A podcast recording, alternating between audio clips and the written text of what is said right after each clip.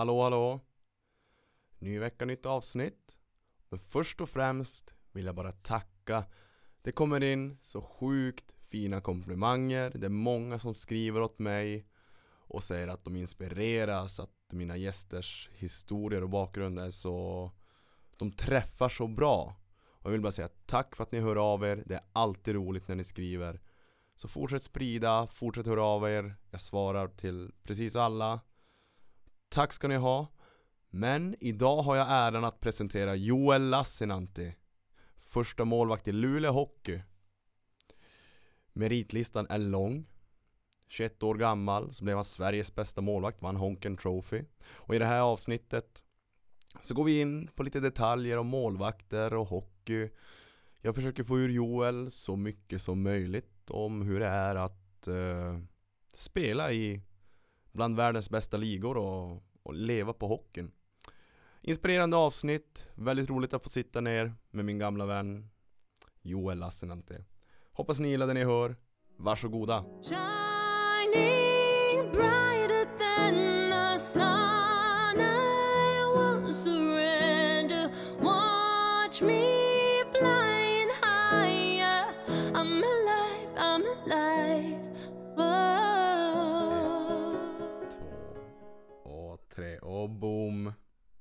Hörni, sitter här med Joel Lassinantti.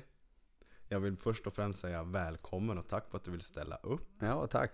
Ja, men jag tycker det var ganska roligt upplägg det här, så det ska bli intressant. Eh, jag sitter alltså med en kille, en så otroligt nära vän till mig. Spelade ihop för många, många år sedan. TV-pucken, Luleå Hockeys förening.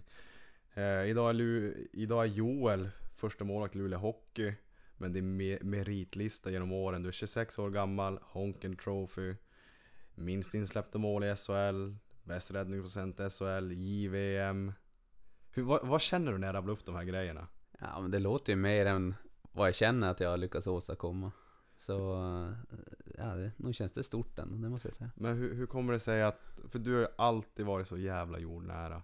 Och det är, jag blir faktiskt lite, är det fel av mig att känna så här? Alltså liksom du har lyckats och det går bara bättre och bättre för dig. När, vi har, det är så många år sedan vi liksom har pratat så här tajt. Det blir lite så här bara fan, nu när han är känd och jag som inte är känd. Kan jag höra av mig fortfarande? Kommer han känna igen mig? Är du med vad jag menar? Ja, men vi, vi har ju varandras nummer så det är klart att... Nej, Vi, ja, det ni är fortfarande problem. människor bara, även fast ni bara spelar, eller bara och bara, fast ni spelar i SHL. Absolut. Det Det, som- det blir ingen skillnad. Det var som tidigare också nu på, på gå och käka på Waldorf idag Träffade Oskar Nilsson i Oskars, Oskarshamn i kön, också en gammal vän till oss Mm. Och det var som inget, vi är bara människor och då Ja. är det sådär Det är bara Ni att eh, åren går. Eller hur? Ja. Åren går och vissa går det bättre för och vissa går det mindre bättre för så men Joel, eh, vi ska kasta oss in i hetluften direkt Eh, Jag tror att många är intresserade av Och de som inte vet eh, Vad egentligen fick dig in på hockey? Alltså du började Brooklyn Tigers, Antnäs kanske? Antnäs BK är min moderklubb och, ja, och hur jag kom in på det, det var egentligen att eh, brorsan spelade hockey. Eh, jag var väl, jag vill säga att jag var sex år, han var åtta år, han är två år äldre. Och ja, han började spela hockey, jag följde med eh, och tittade på när han tränade och ja, men det såg ju roligt ut. Så jag och eh, en, en av hans lagkamrats lillebrorsa också, Marcus Oskarsson som spelar i Södertälje, vi är barndomskompisar. Vi stod på sidan om och, och ja, men sköt innebandybollar mot sargen. Och en dag så eh, frågade deras tränare då, ja men det är lika bra att ni hakar på och är med. Så på den vägen är det egentligen. Och eh, ja mer, inga hemligheter, men det är inga konstigheter egentligen. Det, det är så det börjar egentligen. Det är, ganska, det är ganska också fascinerande att man kommer ihåg just de här första stegen, vad som egentligen fick in en på, på den här nischen. Jo, och det skulle jag väl säga är, ja men det är tack vare brorsan att han, han började och sen hade man säkert testat på det ändå och jag höll ju på med fotboll också väldigt länge. Mm. Eh, jag började med fotboll tidigare faktiskt. Av samma anledning. Jag tror det var egentligen eh, John som eh, de ringde och frågade om han skulle börja med fotboll. Men han var väl inte lika sugen som jag. Men då, då tror jag jag tjatade på pappa att jag skulle få träna med deras lag istället. Så jag tränade med de som var ja, men två huvuden längre än mig. Så Mm. eh, ja, jag har alltid tyckt om sport. Så är det. Och du har alltid varit duktig på sport. Du var ju duktig i fotboll också. Och, och sen då när vi kommer till den här åldern när du liksom Man kommer ju till en ålder 14-15, jag vet inte hur gammal du var exakt men där man måste välja fotboll eller hockey. Hur... Eh, var det svårt att välja? Eh, jag måste bara flika in att jag är inte alltid bra på alla sporter. Jag, jag testade på när jag var kanske ja, 11-12 år. Då, Mm. tränade, då gick jag på schackträning. Nej. En träning. en träning. Och, och då fick jag bekänna färger. Och det var, ja men vi delade upp och ja, men spelade och, och då fick jag i alla fall någon, eh, någon som jag mötte och det blev schackmatt efter ja, två, tre drag. Och då kände jag att det kanske inte är min grej. Okej. Men, eh, Men, du räknar ändå schack som sport? Ja men det skulle jag väl säga, det är någon typ är av tjusning. strategisk sport. Ja. Men eh, valet av fotboll och hockey, det var ganska enkelt egentligen. Mm. Eh, ganska tidigt så blev hockey mitt första val egentligen. Mm. Eh, så man spelade hockey för att det var roligt och när inte isen fanns så spelade man hockey, eller fotboll under Mm. tiden egentligen. Så kändes det som. Mm. Eh, och så höll jag på ganska länge för ja, men dels tyckte jag det var kul också men, men hockey har alltid varit prio egentligen. Mm. Eh, och sen eh, kommer vi till det här eh, att eh, när, när, när gick du som, vart började du? Du började i Brooklyn. Nej, Antnäs BK. Men, men hur länge spelar man i Antnäs? Eh, Antnäs, då var det uterink. Eh, Säg att jag var mellan 8 och 10 år. Eh, sen så slog vi ihop med Rosvik faktiskt. Mm. Och då eh, var det ju den världsberömda Kristallen, iskall ishall i Rosvik. eh, som vi fick träna i. Och då, där var jag ändå till jag var 13 år. Och sen gick jag till Brooklyn Tigers. Mm. Och där var jag väl 2-3 år. Mm. Och sen eh, in i Luleås juniorverksamhet. Har du alltid spelat med äldre? Ja, eh, jag började med de som var äldre och sen eh, har jag som fortsatt med det och jag snöade in mig ganska tidigt som målvakt. Men samtidigt spelade jag ute med de som var med jämngamla Mm. Lagkamrater så eh, jag växlade där ganska mycket. Mm. Eh, tränade och spelade som målvakt med de som var äldre. Och sen spelade jag matcher med de jämngamla utespelare faktiskt. Mm. Och ganska länge till jag var, jag tror jag var, lilla VM var min sista match som utespelare. Mm. Men eh, om man ska gå liksom, vi börjar i din eh, karriären, för jag som också har spelat hockey, vi har ju varit i samma förening. Karriären märker man ju börjar ta fart. Det är ju tidigt länsläger, landslagsläger, TV-pucksläger. Eh, på något sätt så känns det som att din väg till, ja men de första åren med säg hockeygymnasium, de har varit ganska, inte lätta, man får inte förstå fel, men det har gått ganska bra för dig nästan hela tiden. Ja, alltså nu när jag tänker tillbaka på det så Man har ju allt aldrig känt det just då att det har varit lätt eller så Jag vet ju att jag har fått bra med chanser och stort förtroende Mm. från Ja men de klubbar jag spelar i och Mm. framförallt Luleå Hockey skulle jag säga Med all rätt. Ja, ja, ja men kanske det kanske Sen har jag inte känt mig trygg eller så någonstans utan jag har alltid jobbat hårt för Mm. ja, men man har alltid fått det berättat och att man ska jobba hårt och Mm. ja, men man får inte några gratis chanser så. Så Mm. Jag har nog fått stort förtroende att utvecklas och så men eh, jag har jobbat hårt för det också. Det har du verkligen. Du har ju alltid varit, men du har ju lite mentaliteten hardest worker in the room. Som det så fint heter. ja, ja exakt. Det, det låter bra så och ja, men det är klart att jag försöker. Ja, det handlar väl om uppfostran helt enkelt. Att eh, Mm. man ska jobba hårt för det man vill Mm. eh, här i livet. Och sen känner jag också att eh, eh, ja, att man ska ha tur också. Så är det ju. Och det, det känns lite som att, alltså tur, sen hur mycket man vill tro på turen, men tur är ju liksom, man förtjänar ju det också. Ja, Eller hur? Ja, Så att- alltså på något sätt kan det vara det. Det finns en poäng i det också. Och nu när man sitter och pratar med dig också, det är ju som att det, det är så bara så lugnt för dig. Alltså liksom det är, det är som inget, vad ska man säga? Det det är bara den här du är. Alltså det är bara den här du har blivit. Och det, det är som att det fanns inget annat i livet för dig. Än hockeyn tänker jag. Ja, precis. Alltså liksom det är bara, Nej, det alltså fanns det bara ju- en väg. Ja, alltså hockey är ju det stora intresset i mitt liv. Sen eh, har jag alltid haft ett sidointresse och det är ju ja, men, djur och natur och Eh, Mhm, ja. Mycket där. Jag är uppväxt i ja, men Måttsunda och bott i många byar Mm. eh, söder om, om Luleå. Och, och där ja, men var det mycket natur. Eh, min låtsaspappa jagar. Eh, så jag har varit, ja, men sen unga år har jag varit med och jagat med han. Och sen eh, har jag stort intresse av att fiska just nu. Eh, som alltid har varit eh, som alltid har varit där och vi har fiskat mycket när vi var små men nu har det väl börjat eskalera egentligen. så eh, jag har alltid haft, eh, ja, men jag, jag skulle säga att jag har ganska många intressen på sidan om men det stora intresset i livet är ju hockey. Mm. Det är liksom din identitet kan man säga. Ja men det, det har ju blivit det på Ja. något sätt och, och, och det är väl på gott och ont egentligen att Mm. man vill ju vara personen Joel men många känner ju igen en som hockeyspelaren Joel. Mm. Med masken på. Precis. Ja. Jag känner inte igen mig utan mask. Men vi, vi tar oss vidare på själva tidslinjen. Eh, tre år, hockeygym Luleå. Eh, när, nu har inte jag bästa kollen, årtalen och liksom. Men eh, vad händer efter hockeygymnasium? För dig? Eh, Efter hockeygymnasiet, det var ju tre år. Ja, men då tog vi studenten och då... Eh, sista året i gymnasiet fick jag ett så kallat juniorkontrakt av Luleå Hockey. Så att jag tror det var två eller tre eller fyra stycken som fick ett sånt kontrakt. Mm. Eh, och ja, men det visar väl att klubben på något sätt trodde på en. Mm. Eh, att man skulle fortsätta satsa hårt. Och efter studenten då så ville de att jag skulle eh, bli utlånad till Allsvenskan. Mm. Och jag var ju fortfarande junior då, ett år till.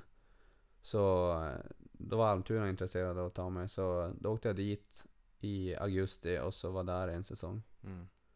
Och eh, jag gjorde det ganska bra men eh, jag tror, alltså på något sätt var det mer lärorikt än att jag spelade bra egentligen. Mm. Det var ju samma år det var JVM också så det var ganska Mm. stort fokus på det. Mm, just det. Och ja men det var väl min, min, det var min första seniorsäsong. Lärde mig mycket, jag fick ju, jag har spelat mycket i junioråldern, mycket matcher och så.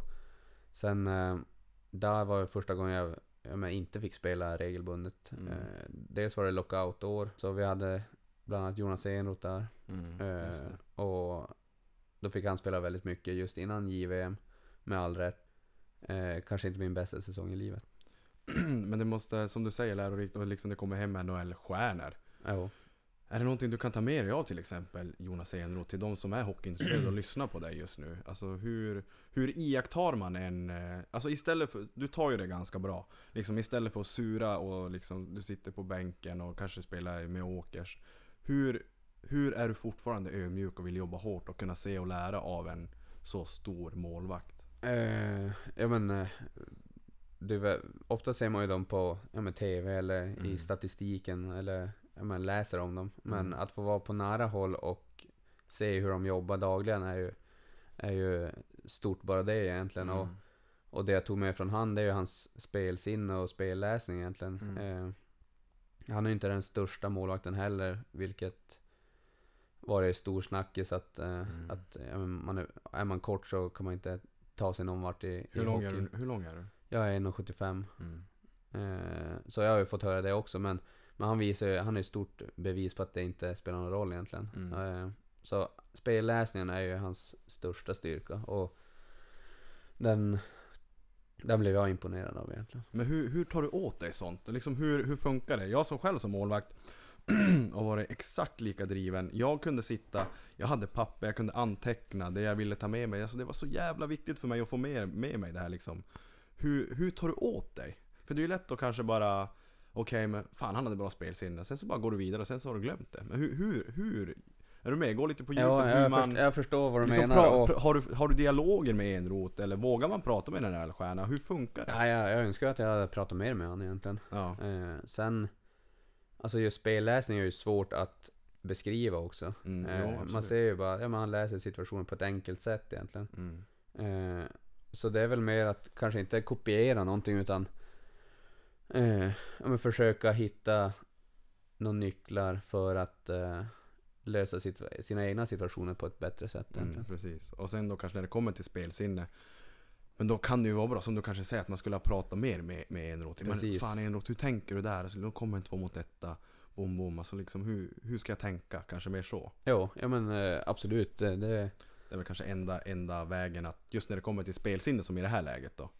Att ta med sig. jo, ja men verkligen. Och ja men, jag var ju ung då. Det var första gången jag flyttade hemifrån. Mm. Eh, var väl lite så osäker Okej, ja. eh, just på det planet. Så då kanske man inte vågar ta för sig och, och fråga en NHL-spelare sådär. Men ändå häftigt att du har varit där. Alltså det, Ja, det... det, alltså det är också så här, rätt ställe, rätt tid typ. Ja. Alltså, och, och bara få chansen. Och det är Ja, inte alla som det får var- den chansen. Ja, exakt. Och det var ett roligt år också. Det... Även om det som du sa, att det var lite tyngre år. Så var Jo, det exakt. Det var ju ett roligt år, men, men på hockeyplanen så var det väl inte min bästa säsong. Men samma säsong, JVM. Hur jävla... Vad händer liksom i huvudet? Vad tänker man? Ja, men som junior är det det största som går att spela. Mm. Eh, och att jag får vara med där i en guldkandidat ändå. Alltså Sverige Mm. spelar ju alltid för att vinna medaljer. Och, och de första tre matcherna fick jag starta också, så det var ju stort bara det. Mm. Och det kändes som att, ja men, jag spelade mitt spel också, det gick bra. Mm. Eh, så, eh, alltså det är ju det största eh, som hade hänt mig. Mm. Ja men just då, där och då. Hur, hur går dialogerna eh, liksom där när Niklas Lundström, visst är det så han heter? Jo. När, när, när de bestämde sig för han i liksom ett slutspel och vad, Ja, alltså fick, du någon, fick du någon anledning till Joel att vi valt att bänka dig? Nej, utan det, eh, de satsar ju på han i slutspel och, och oftast är det ju att man, eh, man inte har presterat helt enkelt. Eh, jag blev utbytt en gruppspelsmatch och, och han kom in och, och vi vände och vann. Så det är ganska Mm. naturligt att man fortsätter med den målvakt man har vunnit med. Så Ja, precis. Så det är klart det är tungt på det. Alltså att, att få det beskedet när man verkligen vill vara med och, och hjälpa till. Men, men man får helt enkelt köpa det på något sätt och, och det är som inget mer jag kan påverka där och då när jag får beskedet. Utan Mm. jag kan inte ja, sälja in mig själv igen. utan då, jag tror de har, de har nog bestämt sig där redan innan. Ja men det, det är också så det är i den här branschen. Och just att vara målvakt. alltså jag menar, att vara målvakt och liksom det, det går upp, det går ner. Ja, verkligen, utbytt, det är ju- Ibland spickar du igen. Det är verkligen en, en alltså, en känslomatch under, under själva spelet. Mm. Och eh, jag jobbar mycket för att inte skena iväg med känslan utan försöka hålla det balanserat oavsett om man lyckas göra någon snygg räddning eller om man släpper in ett enkelt mål till exempel. Mm. Då försöker jag som, ja, men, skaka av det, se framåt och ja, men det, eh, ana- analysera kan man göra senare. Ja. Det, man kan ju inte påverka det som har varit utan Mm. eh, varje, varje skott måste man göra det bästa av och, Mm. och det gör man ju inte av att fundera vad man gjorde för fel förra skottet till exempel. Vart gick JVM? Eh, vi hade i Ryssland faktiskt så det var ju en upplevelse i sig. Eh, året innan tror jag det var USA eller Kanada. Mm. Mycket folk, mycket intresse. Eh, året efter var det i Sverige så det, det hade varit roligt att spela någon annanstans än i Ryssland. Eh, det var i Ufa, så mitt i Ryssland, vid Uralbergen. Så man såg mest eh, hotellet och ishallen. Ja, ja. Julaftonsmorgon så eh, tog de oss till McDonalds faktiskt. Jaså? ja, så fick vi en Big Mac där. Ja det är häftigt ändå att få Du får ju se otroligt mycket när du har varit på dina tripper och fortfarande är Men eh, Vi tar oss vidare, liksom säsongen efter JVM eh, Är du i Almtuna och åker hela säsongen? Jo, den säsongen är jag det. Ja precis Eh, när säsongen tar slut med Almtuna så kommer jag tillbaka och är med i slutspelet här i, i Luleå. Utan Okej. Jag var utlånad från Luleå. Precis, ja Så då kom jag tillbaka och, och träna med, med laget där. Hade de, var du tredje keeper då? Då var jag tredje keeper. Okej De eh, hade Johan Gustafsson och David Rautio då. mm. Och ja, men spelade väldigt bra. De, jag tror det var det året de gick till final också. Så Just ja det blev eh, ett långt slutspel och mycket träning där. mm. men det är bra Mm. eh, Säsongen efter, var, vart tar det vägen då? Då eh, skrev jag på för Luleå igen. Eh, ett tvåårskontrakt och första året vill de låna ut mig till Asplöven. Mm. För att spela ännu mer matcher i Allsvenskan. Mm. Och det ser jag som ett bra steg också. att Från att ha gjort första året i Allsvenskan och testa på det och jag kände ändå att ja, men jag har mer att ge där. Så fick jag en bra chans i Asplöven att komma in och spela ganska mycket. Jag tror jag gjorde 38 matcher till slut. Mm. Och, och då kände jag verkligen att jag var delaktig i Mm. att Asplöven lyckas hålla sig kvar. Mm. Eh, och vinna några matcher till och med. Mm. Eh, Men det är ändå ett stort steg för eh, från juniorhockeyn till seniorhockeyn. Kände du någonstans här att när känner du att du börjar komma in i seniorgrejerna så att säga? Ja men jag skulle säga att det är i Asplöven. Mm. Mitt andra år som senior. Ja. Eh, nej men då blev det mer att eh, ha det som yrke egentligen. Mm. Eh, ett hockey, hockeyliv är ju ganska speciellt med man tränar på, på dagarna, eh, mycket resande. Mm. Eh, det blir ju, man har mycket fritid men man kan inte hitta på så mycket på fritiden för Mm. man måste ju se till att vara fräsch också och vila Precis. mycket. Mm. Så då fick jag in ganska bra rutiner där och, och verkligen satsa på att prestera på matcherna. Just det, så då fick du det här tvåårskontraktet med Luleå och det gjorde att du kunde leva på hockeyn fullt ut. Precis. Eh, Asplöven, en bra säsong. Vad händer sen? Eh, året efter så blev jag en av två målvakter i, i Luleå Hockey. Mm. Och det är ju en dröm som blir sann då att få vara en av två målvakter i Luleå Hockey. Det, när jag var liten så skrev jag eh, i skolan, jag tror jag gick i lågstadiet då. Mm. Vad gör du när du är 25 år till exempel? Mm. Och eh, ja, men många skrev ju att ja, men, spela i NHL eller spela basket i högsta ligan eller vara polis eller något. Sina drömyrken helt enkelt. Och jag skrev att ja, men jag vill spela i Luleå Hockey då. Mm. Och jag tror jag har kvar den någonstans i, i någon perm eller någon Mm. förråd sådär. Så, eh, det är en ganska rolig anekdot att Mm. jag lyckas eh, ja, men, leva min dröm helt enkelt. Mm. Och, och det gör jag ju fortfarande. Mm. Vet du vad jag skrev på den lappen? Ja, att du ska podda. jag skrev att jag ville börja jobba på posten för då får man spela innebandy. Ja, det, Då hade jag... det så mycket all- visste jag. Du har fortfarande möjligheten. och då var det såklart korpen som vi pratade om. Nej men hockey var ju såklart mitt mål på den tiden men jag visste inte bättre då. Nej, nej men det, jag tycker ändå livlig att det är en, Det är något fint ändå med det.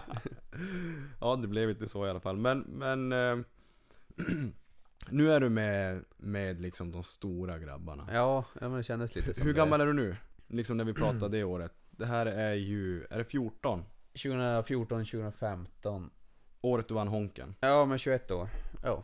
21 år gammal, Mm. tagit steget upp till stora grabbarna, lever på hockeyn. Ja. Hur, ehm, vem hade du som kompanjon då? Eh, Daniel Larsson. Just det. En gammal, gammal räv.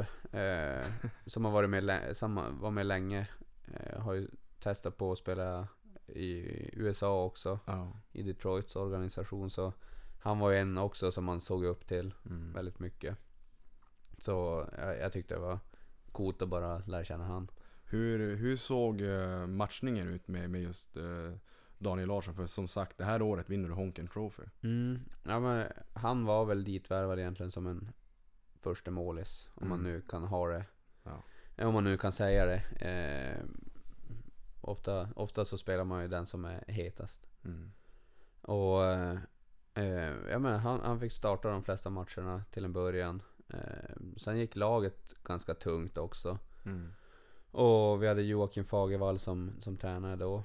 Och ja, men jag fick starta några matcher under hösten och, och ja, men då lyckades vi vinna. Eh, om det beror på mig eller inte, det, det vet jag faktiskt inte. Utan ofta är det en symbios med laget. Mm. Eh, och ja, vi lyckades vinna och, och efter det fick jag spela ganska mycket Mm. eh, resten av säsongen. Så, så då kände jag väl att ja, men, jag fick så, så mycket chanser att ja, men jag ville ta, verkligen ta tillvara på dem Mm. och göra så gott jag kunde. Och, och den säsongen gick väldigt fort egentligen. Jag Mm. han som inte fundera så mycket. Utan Mm. det, den bara rann på. Så, så efter säsongen så, så var det ju otroligt stort att få den ut, utmärkelsen. Jag kommer ihåg att jag pratade med dig just efter säsongen. Jag, jag gratulerar dig för Honken. Ja. Och, och det du sa då att Fan det här såg jag inte komma. Nej, nej, alltså inte på långa vägar. Eh, det är ju klart att man vill ju verkligen utvecklas hela tiden och, och göra så gott man kan men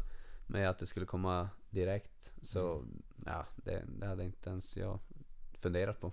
Och för de som inte vet då exakt, Honken Trophy SHLs bästa målvakt, Sveriges bästa målvakt, 21 år gammal.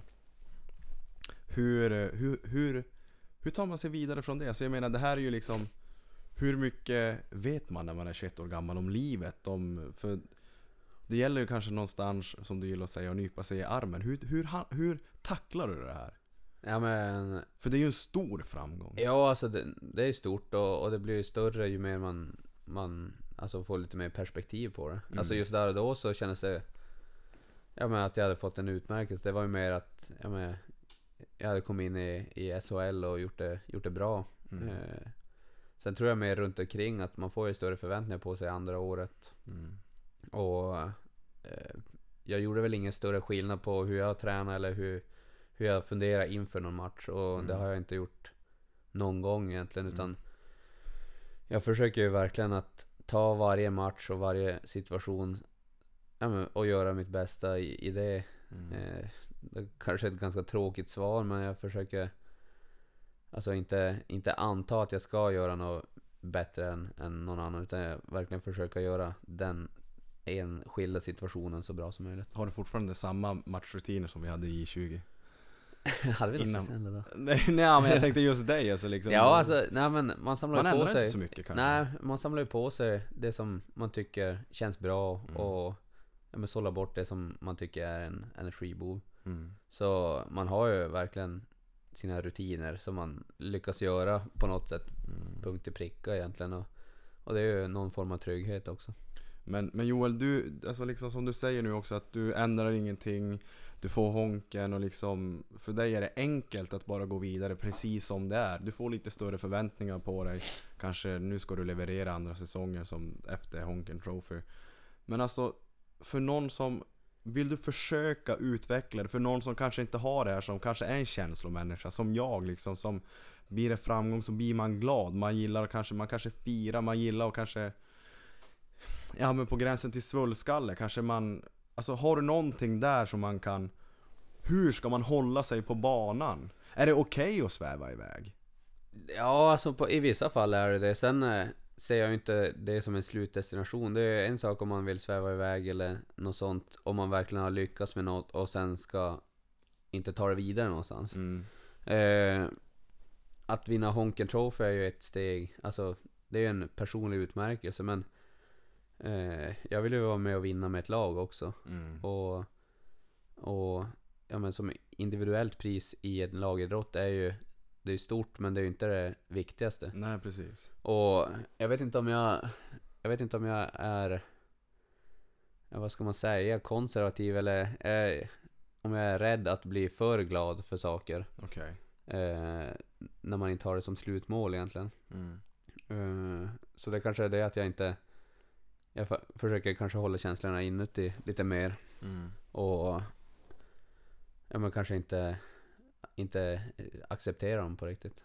Det som också, det som jag har fått lära mig, man får lära sig Jag har ju, nu har ju du Bulan som coach och jag också, vi hade ju Bulan i I20 Något som Bulan är ju absolut bästa tränaren jag har haft. Eh, Något som Bulan är bra på det är ju att Han Får ju en att kanske inte sväva iväg så mycket Nej Han är ju jättebra på att känna av när det liksom går svinbra Men grabbar, grabbar här och nu mm. Liksom, vi har gjort bra ifrån oss Men nästa match, nästa match, nästa skott Det har varit så att, ja men, när vi har lyckats vinna några matcher i rad nu eh, under de här säsongerna jag har haft han så det nästan mer, han blir nästan mer noggrann att vi ska göra saker och ting rätt Mm. efter att vi har vunnit några matcher. mm.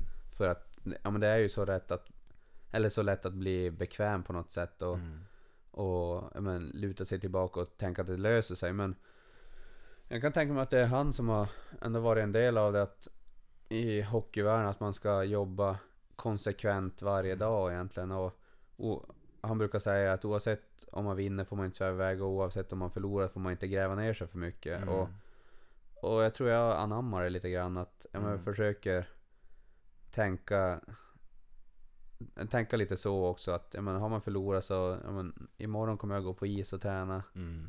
Och det, det finns ju ingen anledning till att jag inte ska ja, men göra mitt bästa eller eh, Nej, gå och älta egentligen. Utan då har man ju en ny chans att, att hoppa upp på hästen så att säga. Mm, och det som jag, jag tror inte att det är någon skräll eller att Brynäs gick bra när Bulan var där med det laget de hade. Det är ingen skräll att Luleå går svinbra när Bulan är här. Alltså vi som känner Bulan och har haft han som tränare. Folk utåt kanske tänker Fan jävla surgubbe, han står och skriker på domaren. Alltså Bulan är het, men han är så jävla bra coach. Jo, verkligen. Han, han får ju verkligen ut maximalt av det lag han har. Ja, han är ju väldigt alltid. konsekvent och, och när inte någon följer det spelsystem vi har lagt upp, Mm. då, då får man ju höra och, och man kan säga, han kan vara ganska hård mot en men han tar det inte, han, han säger det inte mot någon person utan det är ju hockeyspelaren han, Precis. han, eh, han säger till då. Och, och det är han noga med att säga också att det kan vara hårt klimat men, men eh, det är ju framförallt för att laget ska gå bra. Och det är ju Bulans vinnande koncept. Jo, och, och, det finns ju facit. och men alla, alla hockeyspelare vill ju vara i ett vinnande lag. Mm. Och då kan man ju köpa sin roll. Och, och jag tycker att han är bra på att få spelare att köpa sin roll. Mm. Ehm, Okej då, säsongen efter Honken. Förväntningarna har ökats på dig Joel. Hur, hur går det för dig? Eh, ja men det går, då jag spelar går det ganska bra. Eh, jag tycker att jag håller en hög nivå. Eh, sen får jag lite strul med, med skador också så eh, det är som första gången egentligen jag lyckas drabbas av det och, och, och bli borta under en längre tid. Så det blir en, en liten ny upplevelse för mig. Mm, vad, vad får, får man säga? Du kanske har motståndare som lyssnar, men vågar du säga vad, alltså liksom vad du har för skador? Och, Ja, det var en, en höftböjare som blev överansträngd helt enkelt. Och, okej. som målvakt så, så har man en överansträngd höftböjare som inte eh, är stark nog att eh, men, göra snabba förflyttningar. Då, Mm. då, då är det svårt att agera i ett hockeymål. Mm. Så den var ganska ja, men, svår att få bort och, och ja, men, envis på något sätt. Och Mm. Ena dagen kunde man vakna upp och ja, men det känns ganska bra nu. Mm. Och så kommer man till hallen och går på is och så kommer den tillbaka direkt. Mm. Så då tog vi en, en lite längre paus där och behandlade det på ett bra sätt. Mm. Och sen kunde jag spela med det eh, under kontroll helt enkelt. Okej, så eh, förstår jag det rätt? Då du spelade skadad? Ja men lite... Ja, alltså man kan kalla det så men, men Men Alltså, du var frisk? det låter ju som att man spelar med ett ben då. Ja. Eh, och det gjorde jag inte utan jag var frisk bra. men, men jag fick hålla det under kontroll helt ja, precis. Eh, hur, hur länge var du borta då? Liksom, hur, hur påverkar det dig då mentalt? Ja, Jag var borta från och till. Jag gjorde några eh, försök till att, att spela och komma tillbaka. Så ja, men, två, tre månader gick det och, och innan jag hade verkligen total kontroll på den. Mm. Och det blev ju som... Ja, jag vet inte, jag tror vi var inne i en dålig period också så- med laget. Så dels det blir man ju stressad över att man vill komma tillbaka och hjälpa laget. Och sen blir man stressad för att inte kunna göra det heller. Mm. Så det blir ju lätt så att när man blir skadad så tappar man lite det här äh, lagkänslan, att man, man är delaktig. Eh, det bästa med lagidrott är ju att man kan alltså, göra någon framgång tillsammans. Och, och när man är skadad så blir det lätt att man känner sig lite utanför. Mm. Just eh, för att man vill vara med och hjälpa laget. Mm. Och sen är det ju, är man inte utanför i kompis eh, kompisrelationer så, utan det är mer att man vill vara delaktig och hjälpa hjälpa laget framåt helt Ja, enkelt. precis. Eh, Men efter, eh, hur ser det ut efter den här, eh, men ska man säga strulig säsong då eller? Ja, men ja, men det, det skulle jag kunna kalla det ändå. Så 22 år gammal, 23 år gammal. Ja. Hur, hur urartar sig karriären efter det här då? Du fortsätter i Luleå Hockey. Jo, då tycker jag att jag har, Du är en etablerad SHL-spelare just nu. ja, Ja. och jag tycker jag, jag får ju spela väldigt mycket i Luleå. Mm. Eh, tycker jag har väl de ja, två ganska ja men inte dåliga säsonger men, men jag känner själv att jag inte lyckats komma upp i den kapaciteten jag kan och, och har visat tidigare. Mm. Och eh, vi ville utveckla, efter de två säsongerna så ville vi ta nästa kliv också och bli, jag ville bli ännu bättre och eh, jag och min målvaktstränare Gusten då började ja, men fila lite på idéer och eh, en av de sakerna var ju att ja, men bli lite mer eh, agerande målvakt. Mm. Eh, nu går vi in på små detaljer Låt oss gå in på detaljer. målvaktsspel och eh, målvaktsspel handlar ju om att, ja, men, täcka vinklar och ytor. Mm. Och, och det, ja, men det är lite matematik helt enkelt.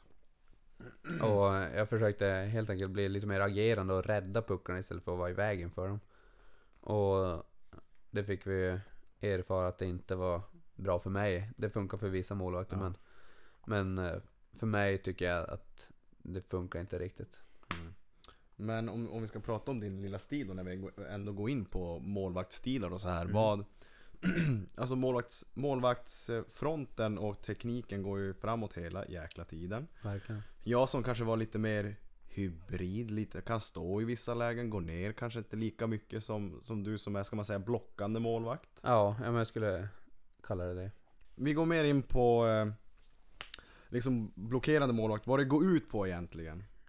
Att vara en blockerande målvakt. Alltså det... För Ja, de jag var som Jag var kanske- inne på det lite tidigare och det är ju mer att täcka vinklar, Mm, eh, att veta vilken vinkel man ska stå i, hur mycket, eller var man ska stå gentemot vars pucken är för att täcka så mycket som möjligt. Alltså man, det är lite procentspel om man säger så. Mm.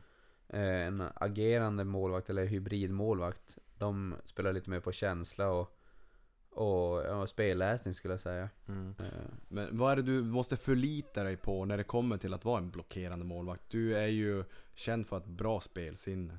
ja, Och, det är och vara på rätt plats. Och Precis, liksom, du jag får skulle säga att dig. min Det är tekniken och eh, eh, Alltså min gameplan så att säga att Mm. jag, jag måste ju följa Mina linjer helt enkelt Mm. eh, För att ja, men, Vara säker på att jag täcker Mm. Var jag än befinner mig på isen Och det här har ju du stenkoll på. Ni jobbar säkert varje dag. Liksom med hur långt ut i målet måste jag vara, hur långt in måste jag vara. Alltså Mm. för vi snackar ju om att man vill ju inte täcka onödigt, onödiga, vad är det man säger, ytor? Eller? Nej man vill ju inte överarbeta på Nej något precis, sätt utan övertäcka eller vad man ska säga. Man vill vara i en perfekt position hela tiden Vara i linje med pucken eh, Inte stå snett på något sätt och sen eh, vara beredd på att ja, men, ta sig Mm. till punkt B då Mm. på så snabb tid som möjligt och eh, så energisparande som möjligt helt enkelt. Mm. Eh, och du lirar ju mycket, heter det sms idag? Det gör det. Det gör det.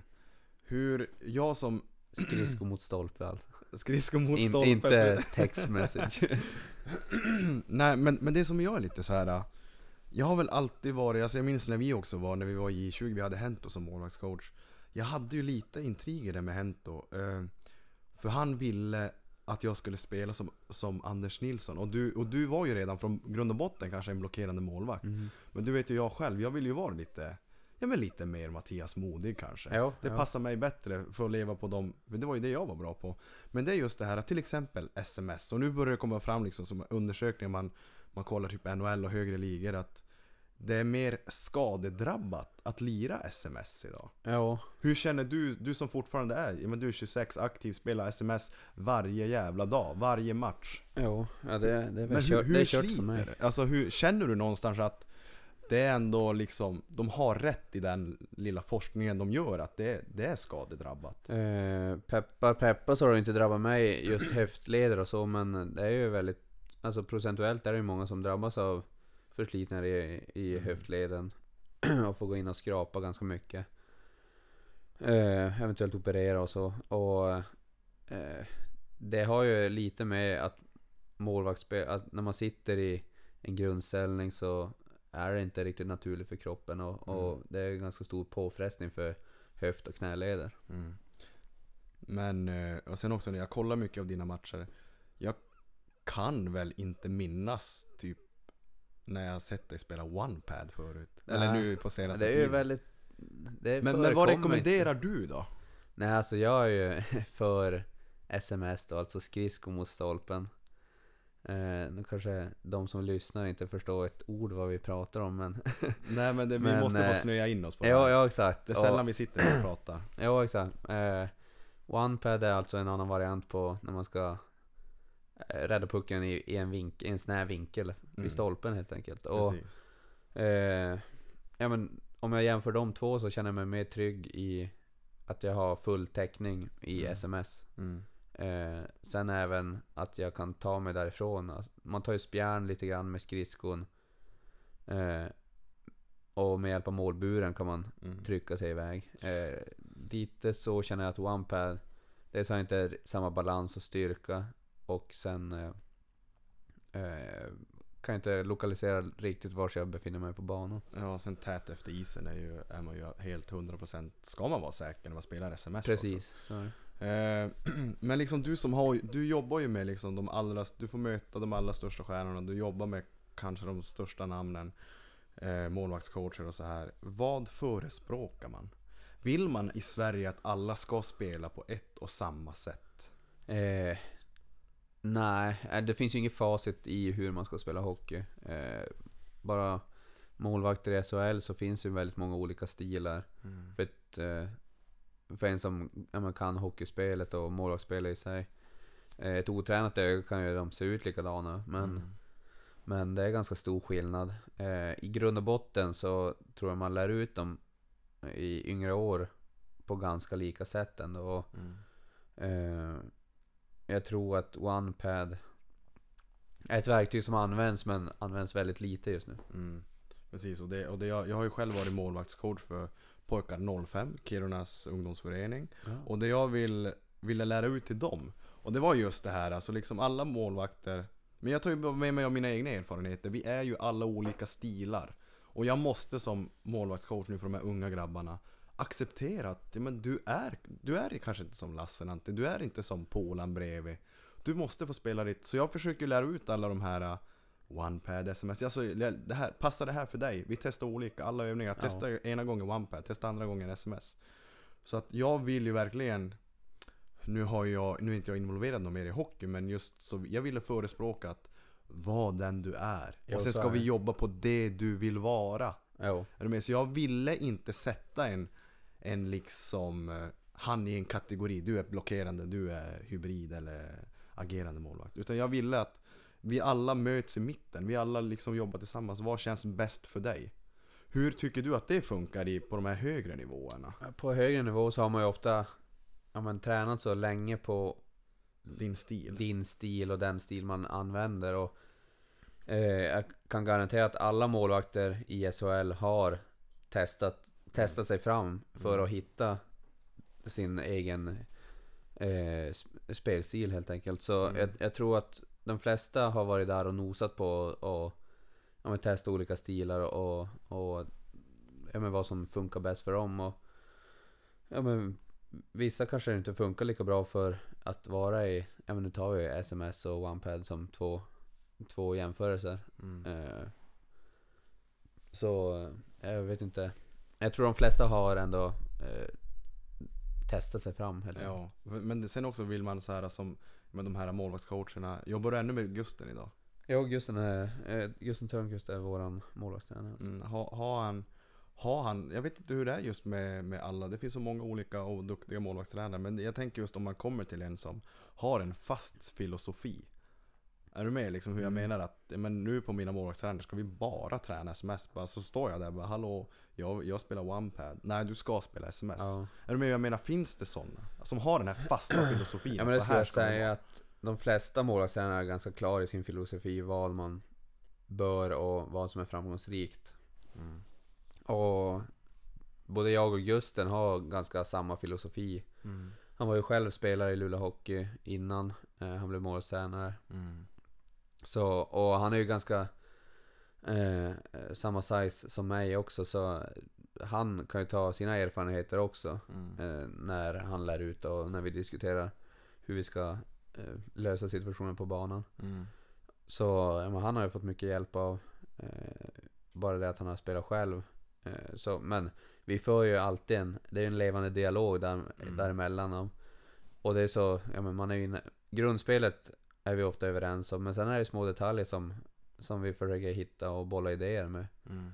Och eh, ja men oftast så, det behöver inte vara att han alltid har en lösning på det utan ofta kan det vara diskussionen som leder till en lösning. Mm.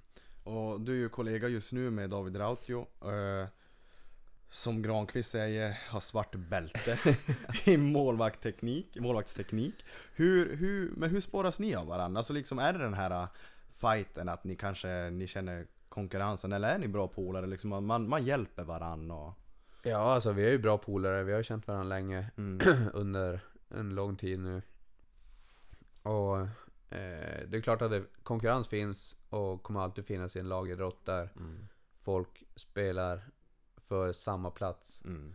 Men eh, för, för mig känns det som att skulle David stå så det finns ju ingen anledning till att jag ska bli arg på han. Nej, precis. För att det inte är han som tar ut laget. Utan Mm. eh, det skulle bara stjälpa laget egentligen. Mm. Eh, jag försöker väl se det mer som att, ja men, en kompisrelation. Mm. Och sen, jag tävlar ju på min sida, han på hans sida och, och men det blir ju den som presterar och Mm. spelar. Så är, det är som inga konstigheter där. Men hur funkar er relation på isen då, just när det kommer till träningar? Så är det så att ni snackar varje dag? Men Joel, tänk på det här. David, tänk på det här. Är det så det... Ja, vi, vi går ju ofta på en halvtimme innan ordinarie isträning för att, att nöta detaljer vid Mm. målvakter med Gusten. Och eh, ja men det är inte att Gusten står och domderar och, och pekar med en pekpinne att så ska ni göra. Utan ofta är det ju att ja, men jag, David och, och ja, men lite där också att vi har en, en eh, diskussion helt enkelt. Mm. Så eh, ja, men, en löpande di- diskussion helt enkelt och, och alla kommer med olika lösningar. Mm. Hur... Eh, i, i- 26 år gammal idag som sagt.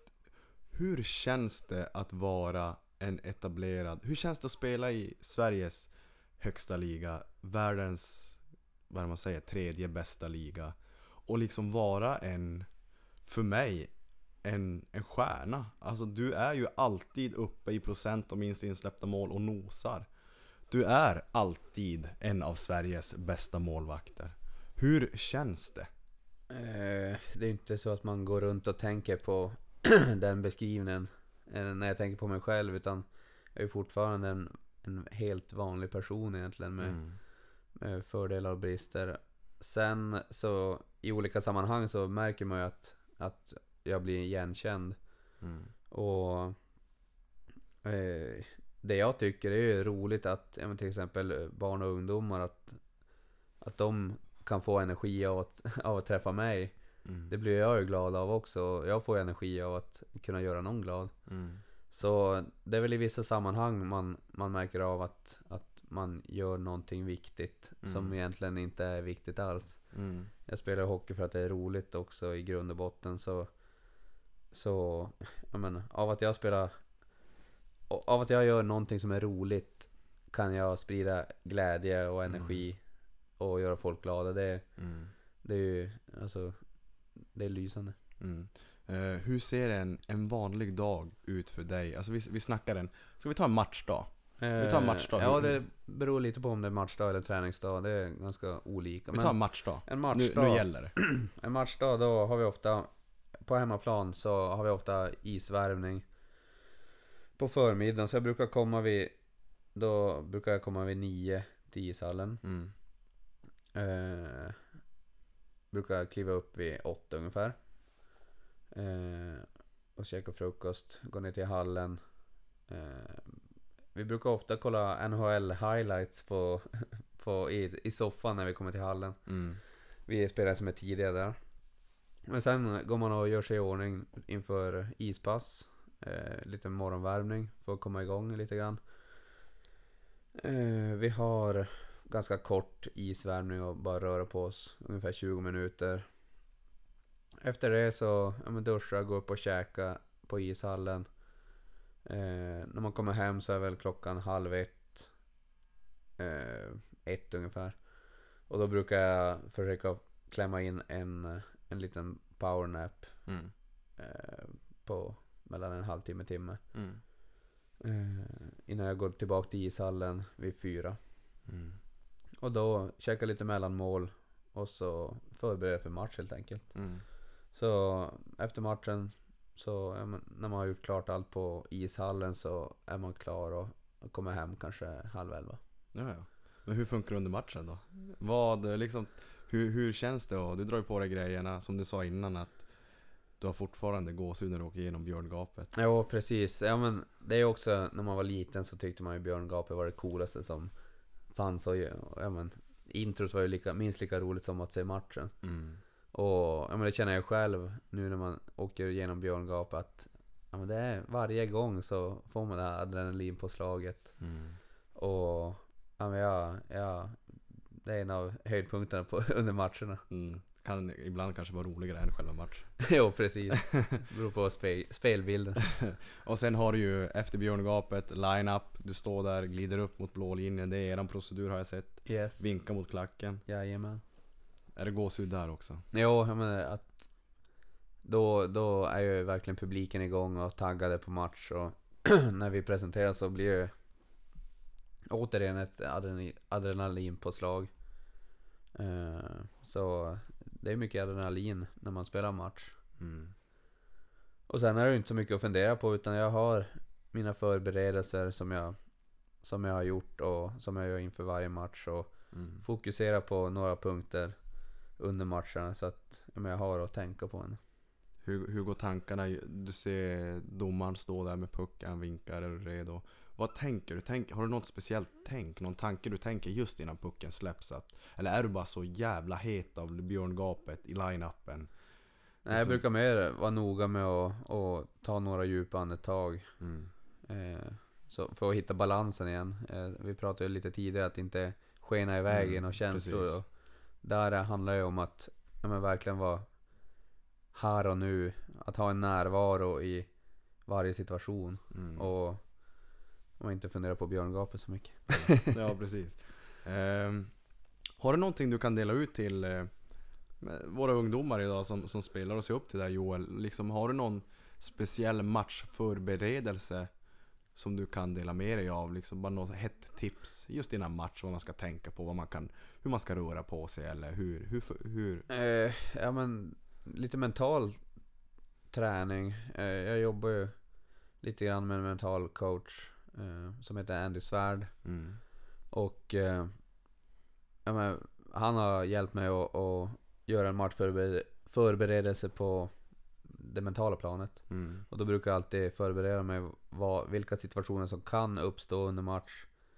Eh, och några punkter som jag ska fokusera på under en match. mm, Och det är väl de punkterna som jag försöker fundera på hela tiden okej. under matcherna. Så skulle jag säga, men, ta en, två, tre punkter som man vill fokusera på under matchen. Efter matchen så kan man eh, göra en liten utvärdering och, och ja, men, kolla hur det har gått.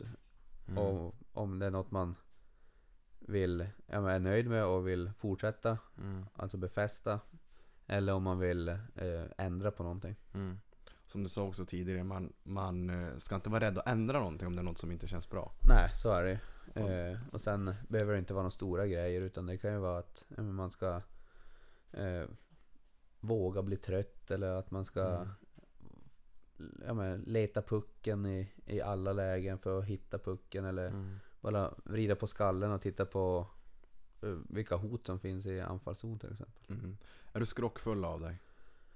Nej, jag skulle inte säga skrockfull men jag har mina, mina rutiner under matcherna. Det är det jag tänkte, du, Ja. det är till de som förstår det här och lyssnar och själv spelar hockey.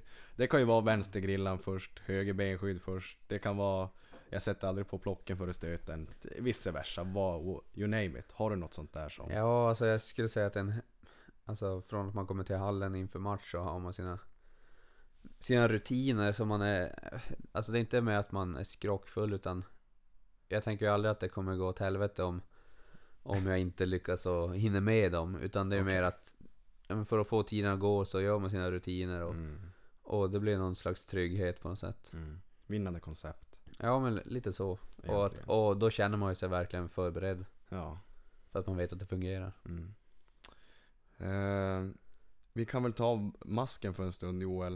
Eh, för det känns som att du har en jävla lysande karriär och du har många år framför dig. Alltså det känns som det. Ja. Hur många år har du, har du nu kontrakt? Eh, Det går ut nu till, eh, till våren, så jag är inne på mitt sista år. Får du avslöja någonting hur det kommer se ut? Ja, jag kan ju avslöja allt jag vet och det är att jag inte vet någonting. Just nu har jag inte funderat heller på det utan det, det är, jag har absolut ingen aning. Men vi tar masken som sagt. Eh, eh, egentligen, du då Joel, har du Alltså vägen till toppen Jag tycker ändå att du står ändå på toppen och du håller dig på toppen Vilket kan vara jävligt svårt Men har du någonting Vägen till toppen är inte alltid spikrak Som jag alltid går in på i denna podcast Eh, har du någonting du vill dela med dig därav Som du känner att Men här svängde vägen en jävla U-sväng Mm, Jag har aldrig som känt mig så, utan jag har ju... Vi har ju varit inne och nosat på det tidigare, att man... Att eh, även fast man kanske inte lyckas och få chansen direkt så ja, men jobbar man konsekvent och har ett långsiktigt mål att sträva efter så kan man göra på den dagliga basisen så gott man kan. Så i långa Mm. loppet så tror jag man har en utveckling av det. mm. Så det är väl ett dåligt tips men, men det är väl det, det enda jag kan ge egentligen. du- det är du- lite så mitt mindset går. Ja, så, men de här skadorna, jag kommer ihåg i J20 När vi stod sida vid sida, då hade du ju en ganska allvarlig knäskada Ja just det, den, den har jag glömt bort. den har- den har ja, exakt, ja men Det var- ju kanske mitt första skadetrauma om man säger så. För du var ju ändå borta månader Jo, jo det var ett, eh, ett Överkörd jo, av tungviktaren Oskar Drugge. Var det Oskar Drugge av Ja. alla? Eh, så, eh, ja men jag lyckas få, jag fastnade lite med foten i stolpen och han kom med tyngden Mm. mot knät så det var Mm. en ot- oturlig situation. mm, Så då var jag borta lite grann ändå. mm, Och då var det, ja men samma där, att man får en liten stress av att komma Mm. tillbaka men att det, kroppen säger emot. mm, precis Men är det någonting som har, någon av de här skadorna som har påverkat dig mentalt? Har du någon gång känt att Men det kanske blir stressigt? Som du Jo, säger. jag också, att, man, jag tror man känner mer en inre oro att, att försöka komma tillbaka så snabbt som möjligt. Mm. Men man glömmer bort att lyssna på kroppen. Och förhoppningsvis så lär man sig av de skadorna mm, och motgångarna. mm, Det finns ju som inget man kan göra egentligen. Förutom att vara noga med, med rehaben. Men alla rehab-tider, alltså det, det går inte att påskynda så mycket. Nej. Så. Men det känns inte som att det här, det, det låter inte som att det har påverkat dig negativt mentalt så jäkla mycket. Nej men jag, jag vet i alla fall att det, det var ju väldigt tungt och eh, Jag tror ändå att alltså man får sig en liten törn i självförtroendet. Mm, och, och just här, den molande oron egentligen. Mm, Att man går runt och man vill så mycket men det går inte mm, Och eh, jag tror att skulle jag gå igenom det igen så kanske det blir mer att man, man kan ac- acceptera det på ett bättre sätt och, och Mm. veta vad det innebär. Alltså Mm. det, det är ju som en ny sak när man är ung och, och blir långtidsskadad. Eller långtidsskadad, ja, men, Man missar ändå mycket alltså, Jo, man Två månader jo, i en på en- säsong är många Ja det, matcher det är det faktiskt och, och just men, träningsvolymen också. Mm, Så Ja men det är klart att man blir stressad. Det är, mm. Men ehm, och du, du har ju svärd nu som, som mental coach Kan Ja. du rekommendera Det önskar ju jag att jag hade en mental coach i mitt jävla liv I min hockeykarriär när jag väl höll på Jag tror Ja. att det hade varit en räddning Men kan du rekommendera det att För det behöver väl inte vara så att du måste må dåligt Eller det behöver inte gå tungt för att du måste ha en mental nej, coach nej, nej. Och det, det har jag ju sagt själv också. Eh, att det spelar ingen roll att, ja, men, det är inte när det går som dåligast du måste eh, ta, en, ta hjälp av en mental coach. Utan det är ju innan det går som sämst. mm. Och ja men det spelar ingen roll när eller var eller vilken situation man är i. Utan det handlar ju om att ja, men, våga prata med någon bara. Mm, det, Och det behöver ju kanske inte vara en mental coach utan bara en, mm, en god vän eller precis. livskamrat. Så. Jävligt tungt citat. Alltså liksom, vi refererar igen. Man ska ta hjälp innan det har gått för långt. Egentligen. Och så liksom känner man då att, hur ska man förklara det på ren svenska? Känner du att du kanske spårar ur? Känner du att du kanske börjar bli lite vilse? Var inte rädd att ta den här hjälpen. Nej, det finns många händer som är utsträckta till en. Och det som är med hockeyn. Eh, det är ju det att det är inte bara hockey i livet. Alltså det kolla så många talanger och så många duktiga hockeyspelare som som var så lovande och så det blev inte som det skulle bli. Så att, och det behöver inte bara handla om hockeyn. Det kan ju vara liksom på sidan av. Har du, har du känt någonting att, har du någonting på sidan som har påverkat dig? Eh, nej, egentligen inte. Det, alltså, det är klart att man har på personliga stadiet också toppar och dalar. Mm. Eh, men eh, jag skulle inte säga att det är nå något som har påverkat mig så mycket egentligen. Har du någon, något tips till de som är unga, duktiga eller kanske som faktiskt spelar i Allsvenskan division 1 som är duktiga och, och kanske har det bråkigt på sidan av? Har du något, någon, något tips du kan ge till dem? Som inte Eh. handlar om hockeyn? Förutom att kanske söka hjälp. Och var inte rädd att söka hjälp. Nej exakt, alltså det, är- och det behöver inte vara något professionellt så utan det är ju mer att våga, våga prata och, och lätta upp och det, det vet jag ju själv att jag, jag tror inte jag är den bästa personen på att öppna upp sig inför andra och, Mm. eh, och, och hälla problem över dem. Fast man, man, det känns som att man gör det men, men det är ju inte så eh, syftet är egentligen. Nej. Och, och jag tror inte de som får höra det upplever det så heller utan jag tror man mer ska, men, våga. Mm. Våga öppna sig. Mm. För, för det det handlar om, vi som... För kommer man till den niv- nivån där du spelar i J20 Superelit, Sveriges absolut i särklass bästa junior- juniorliga. För det är ju lite där, det är lite där vi, vad ska man säga, fostras, eller vad ska man säga, bildas. Alltså det är ju där vi liksom ser, det händer ju så jävla mycket i den åldern.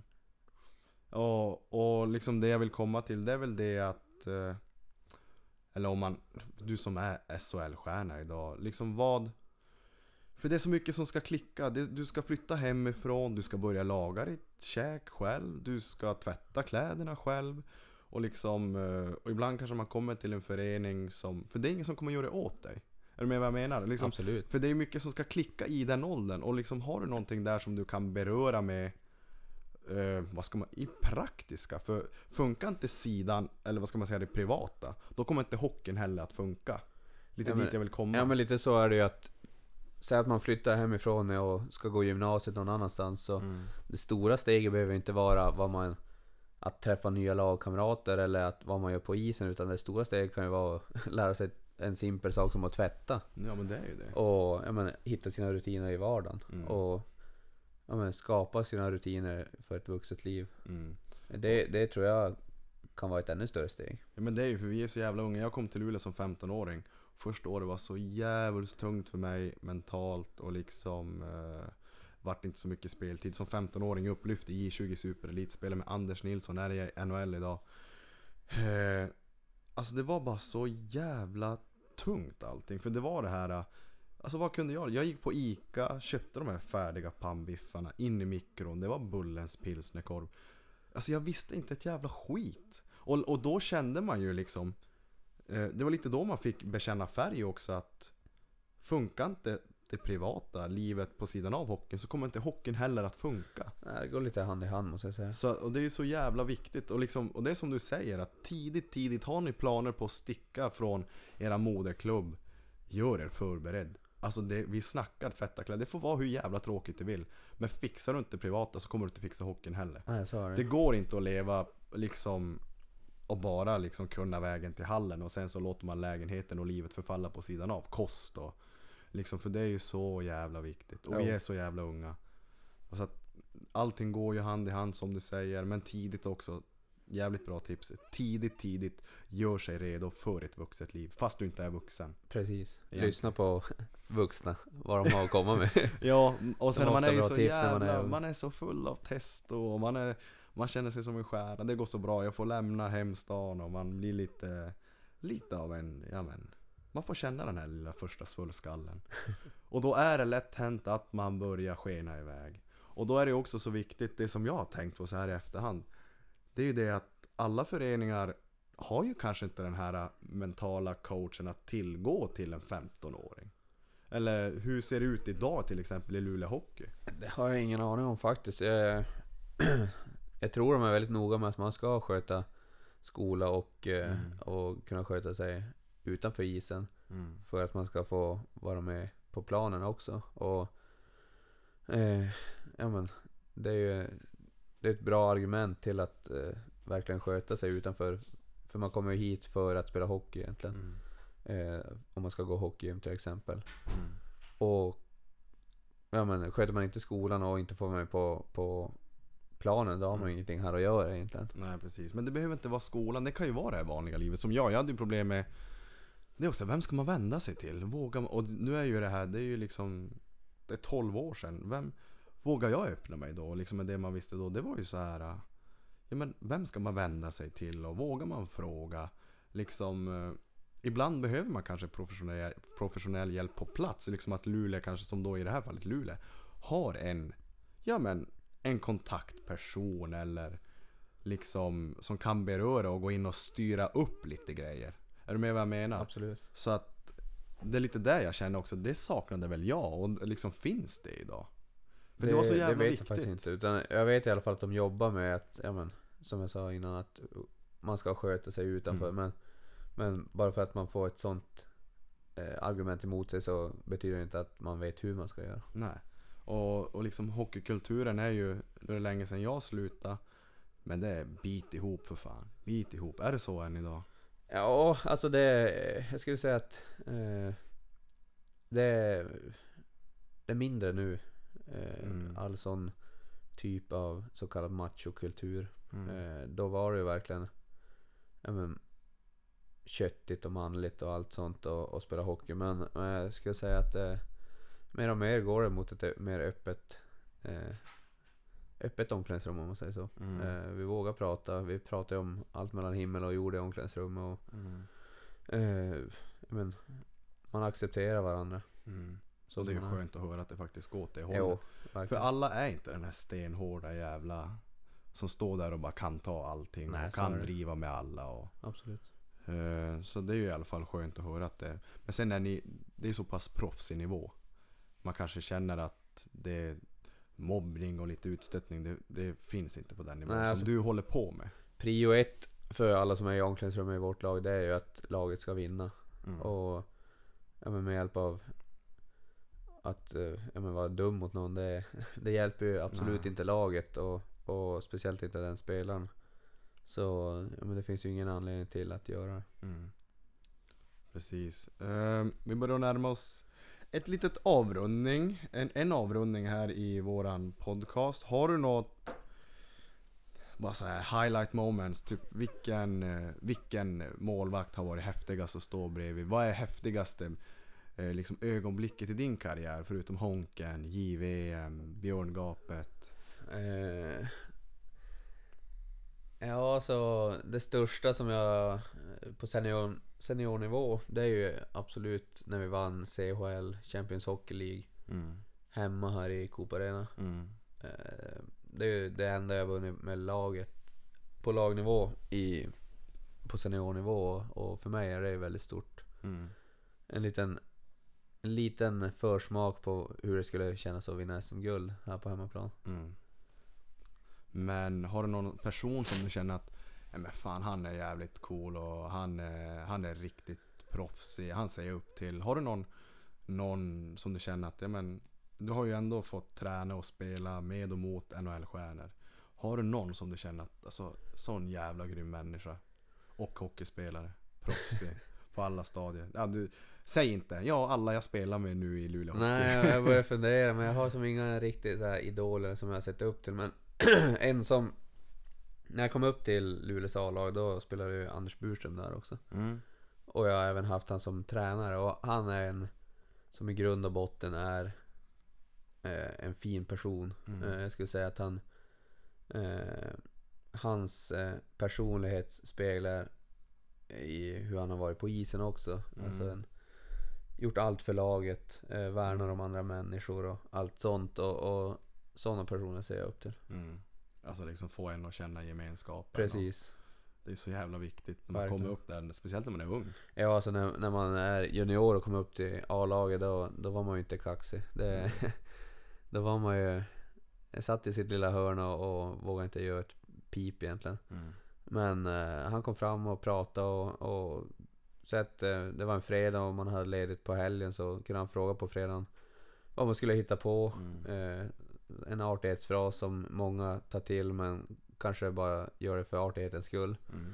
Men på måndag kunde han komma och, och, och ja, men fråga hur det var till exempel. Han kommer ihåg vad du gjorde. Han, han kom ihåg vad jag skulle göra och, och frågade då hur det hade varit. Och, Mhm.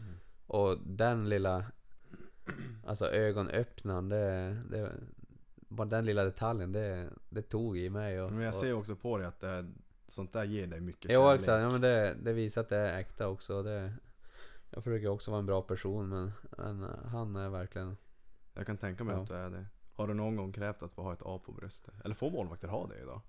Nej det har ju förekommit någon gång i NHL tror jag men Nej jag har inte krävt någonting det, det, Och det ska inte krävas en bokstav på bröstet för att man ska kunna vara snäll Nej så är det ju absolut. Uh, läser du några böcker?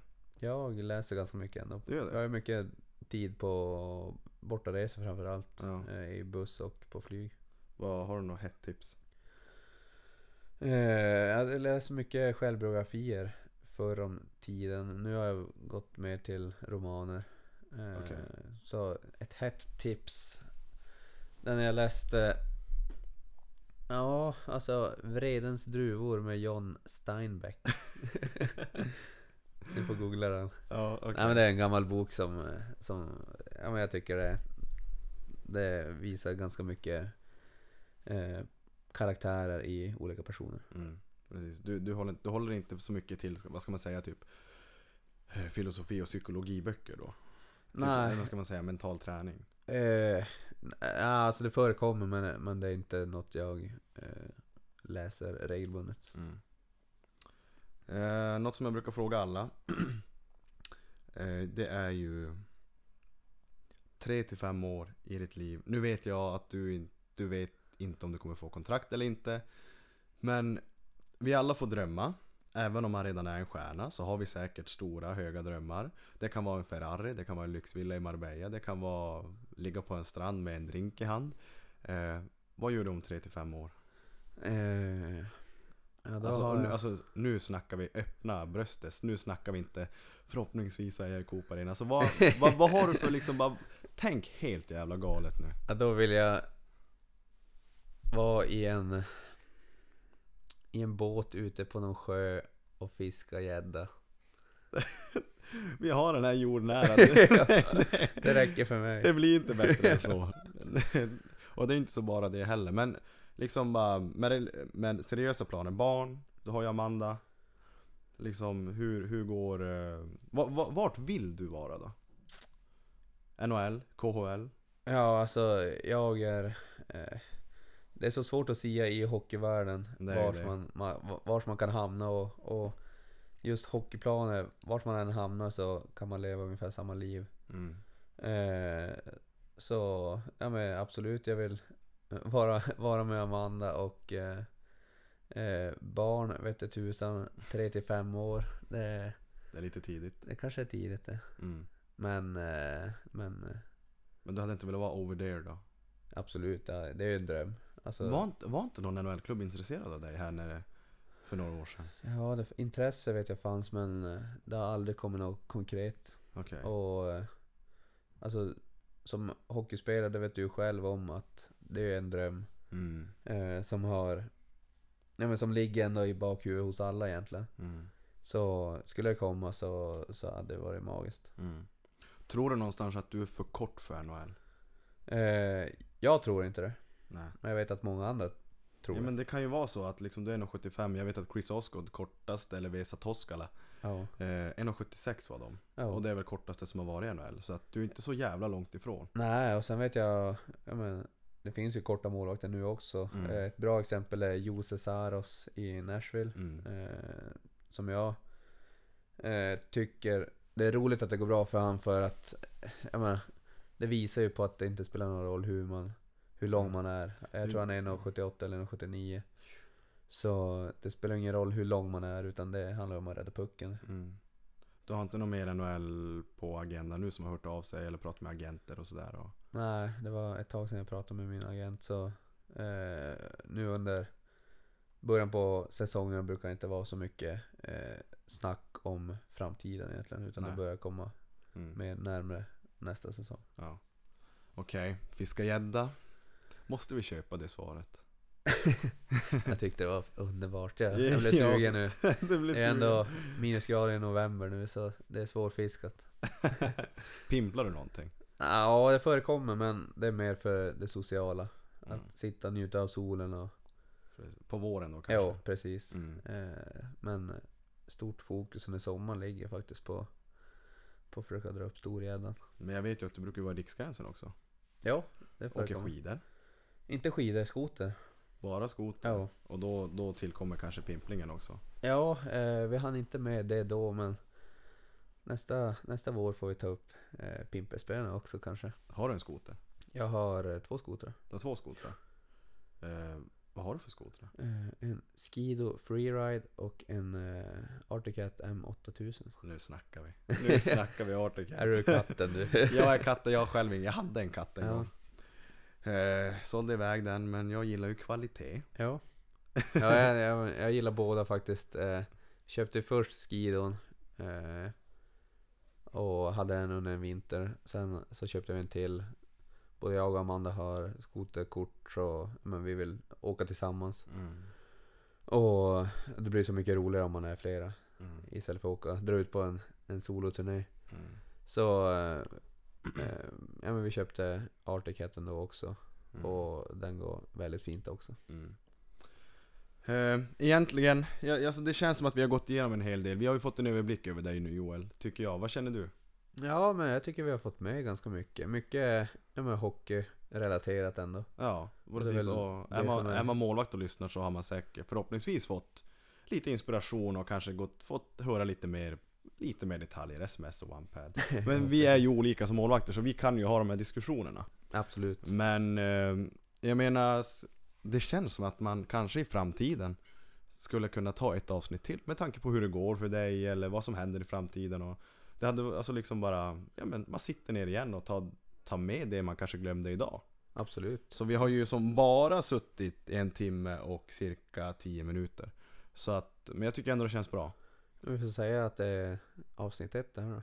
Det här är avsnitt 1. Ett, det här är Joel 1.0. Ja, fortsättning följer. Så att, men jag vill bara avsluta med att tacka dig så sjukt mycket Joel. Du är fortfarande lika varm som vi var när vi bastade på, på Bergviken där i Amandas lägenhet. Och, men det känns ändå, du är alltid lika jordnära och det, och det, jag, jag avundas dig. Alltså liksom det, säger man avundas? Inte det, är det bra? Man kan säga att man är avundsglad. Av, är det så det heter? Mamma har lärt mig det ordet. Av, avundsglad. Alltså jag är glad för din skull på Ja. ren svenska då så att säga. Och det, och det är skönt att se att du, du har nära till skratt, du är jordnära. Och jag tycker ändå att, jag var ju lite rädd att vi skulle få klyschor bara idag. Men du verkar ändå ha blivit bra mediatränad och du kan faktiskt öppna dåligt med det tränare? Att inte dra klyschan. Ja precis. Nej men eh, Stort jävla tack Joel. Ja men det är kul att, att testa på det här också. Mm. Och nu laddar vi för Lars Winnerbäck om eh, tre timmar. Coop. Arena ikväll. Hörni, ha det gött, vi hörs. Shining brighter